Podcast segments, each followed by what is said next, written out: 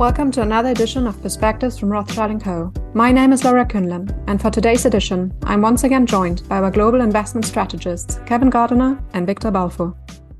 So while I was preparing for our recording this morning, I remembered the famous Benjamin Franklin quote that investing in knowledge pays the best interest. And I thought that, at least from my perspective, dedicating our time to this on a Thursday morning feels like a very good investment indeed. What a cheesy introduction, Laura, but very kind of you. Couldn't help it.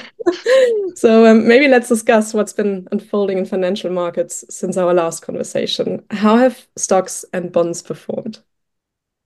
So yes, hi Laura. So I mean, it, look, it's been a pretty um, respectable start to 2024, uh, particularly for risk assets. Um, you know, global stocks are up about five percent this year, um, while bonds are down um, about three percent yields have sort of been edging higher really since December. Um, elsewhere, you know, commodities down a little bit, um, with the exception of oil, uh, and of course, in typically sort of volatile fashion, uh, Bitcoin is now back above sixty thousand um, dollars, up about fifty percent this year. But I think in terms of, of stock markets, you know, the markets that were performing well last year have really continued to do so. So thinking about the US, that's up about 6% um, with technology and the sort of AI trade, you know, firmly ahead. Um, Japan also doing well again. Um, the Nikkei 225, one of the sort of major Japanese equity benchmarks, um, recently notched an all-time high. Uh, that marks an end um, of three and a half decades now underwater. But what I think what's encouraging that we've seen really things through February is that we've seen signs that participation has broadened a little bit. things like Asia, Europe, they're both doing better um, as are some of the more cyclical sectors. So this isn't just entirely um, about technology this year. And Kevin, how's the macro picture looking then? Well, it's been a bit more of the same, really. You remember we we finished 2023 with a remarkably friendly, from a market point of view, a remarkably friendly mix of economic resilience with continuing declines in inflation. So we had a mix of growth plus disinflation. And that's a pretty healthy backdrop for capital markets because it favors both uh, bonds and stocks. Bonds benefit from the disinflation, stocks benefit also from the lower interest rates that that will bring. And and also from the economic resilience, which keeps corporate profitability high.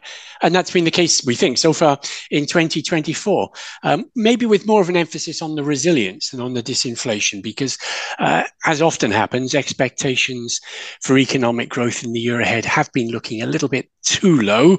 And in the case of the United States in particular, growth has been beating expectations. And that's encouraged the central banks to publicly dig their heels in against market expectations that interest rates would come down quickly and far. And that's probably why stocks have had the best of it in the year to date, as Victor was saying. But generally, the macro backdrop remains not a bad one. And eventually, we do think interest rates will probably come down. And eventually, maybe bonds will be able to participate alongside stocks in that relatively favorable mix. And um, maybe let's talk a little bit about the banking stress that's seen a bit of a revival. Are we concerned about this, Victor? So it's interesting that that's the timing of this because we've we're almost sort of one year on uh, since those banking stresses first emerged um, back in the US last March, um, the collapse of SVB, and of course, latterly the the the, the uh, failure of Credit Suisse as well. Um, and of course, then it all went really quite quiet for a, quite a long period of time. Um, that was until earlier in February uh, when New, uh, New York Community Bancorp um, more than halved following a pretty weak set of, of quarterly results. Um, I think what the market took a lot of fright from was that um, they were provisioning quite significant losses against its commercial real estate book, um, and they were also seeking to raise capital uh, in response. Um, however, the way we're sort of seeing this is that you know a bit like last year's failures, we still feel this is a you know relatively isolated, idiosyncratic um, event.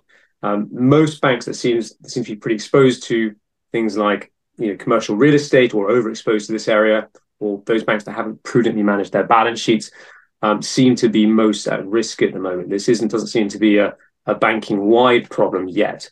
Um, I think from our view, we still think you know systemic crisis probably seems a little bit overstated at this point.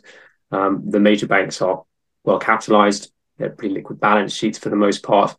Um, and I think as we're seeing some of the kind of bank stress measures, that they're pretty contained.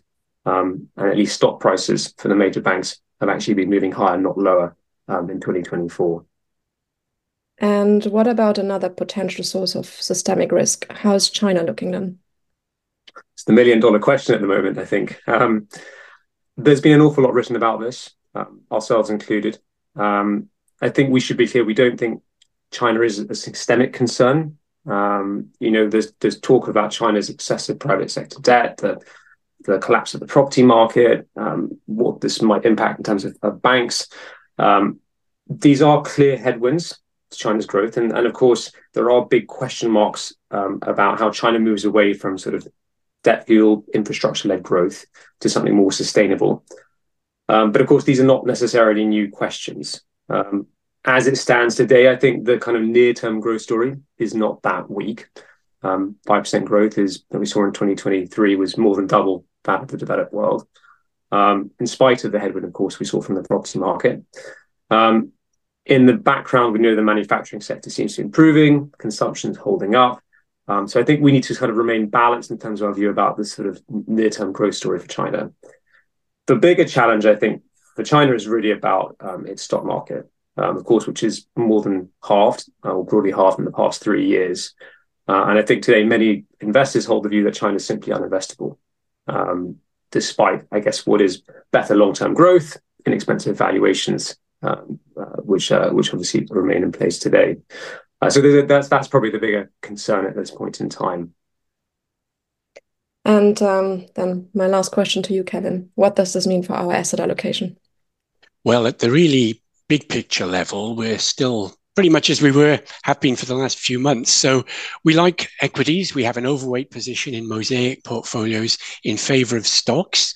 Um, we're not yet so positive on bonds. We're still sitting firmly on the fence there at neutral which is a, stronger position than we've held for most of the last few years because we've been underweight for most of that time. But we're no more than neutral for the time being, partly because we're not hugely surprised that those interest rate expectations have been backing up as they have been.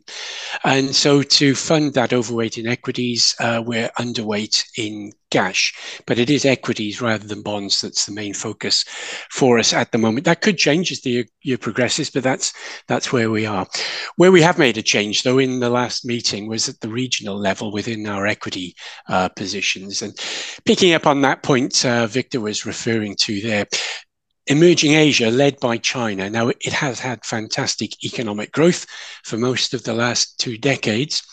And we do think that it's strategically got the best long term economic prospects in the global economy in terms of growth rates. But that is just not filtering through to the bottom line, particularly when it comes to Chinese companies. As Victor was saying, the Chinese stock market has been languishing. And yet again, we've been disappointed at the failure of that economic growth to make its way down to that corporate bottom line. For most of the last couple of decades, China has gr- grown much faster in terms of GDP than the United States, for example, but its corporate earnings per share have lagged behind those in the States. So we're, we've lost patience again for the time being with China, and we've reduced our emerging markets, uh, Asia overweight position back to neutral. And instead, we've decided to focus a little bit more closely. We still like the United States, but we're still focusing now alongside that more closely on the Eurozone markets, which we've raised to an overweight. So we've cut emerging Asia down to neutral. We're pushing the Eurozone markets up to an overweight. We think that uh, those markets have the capacity to benefit from a growing global economy. If growth is spreading out and if stock market participation is broadening beyond the immediate technology story, as Victor was suggesting, might be the case. Europe can be a good play on that, and valuations in Europe are not prohibitive. So, those are the changes that we've made of late. Many thanks to both of you and uh, looking forward to speaking again for four weeks time. Thanks. Bye.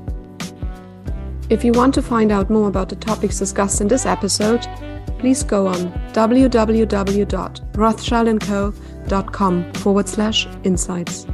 Thank you for listening. Please note, this audio content is produced by Rothschild & Co. for information purposes only, and any reliance on the information provided in it is done at your own risk. This content should only be used or reproduced with the express written permission of Rothschild & Co.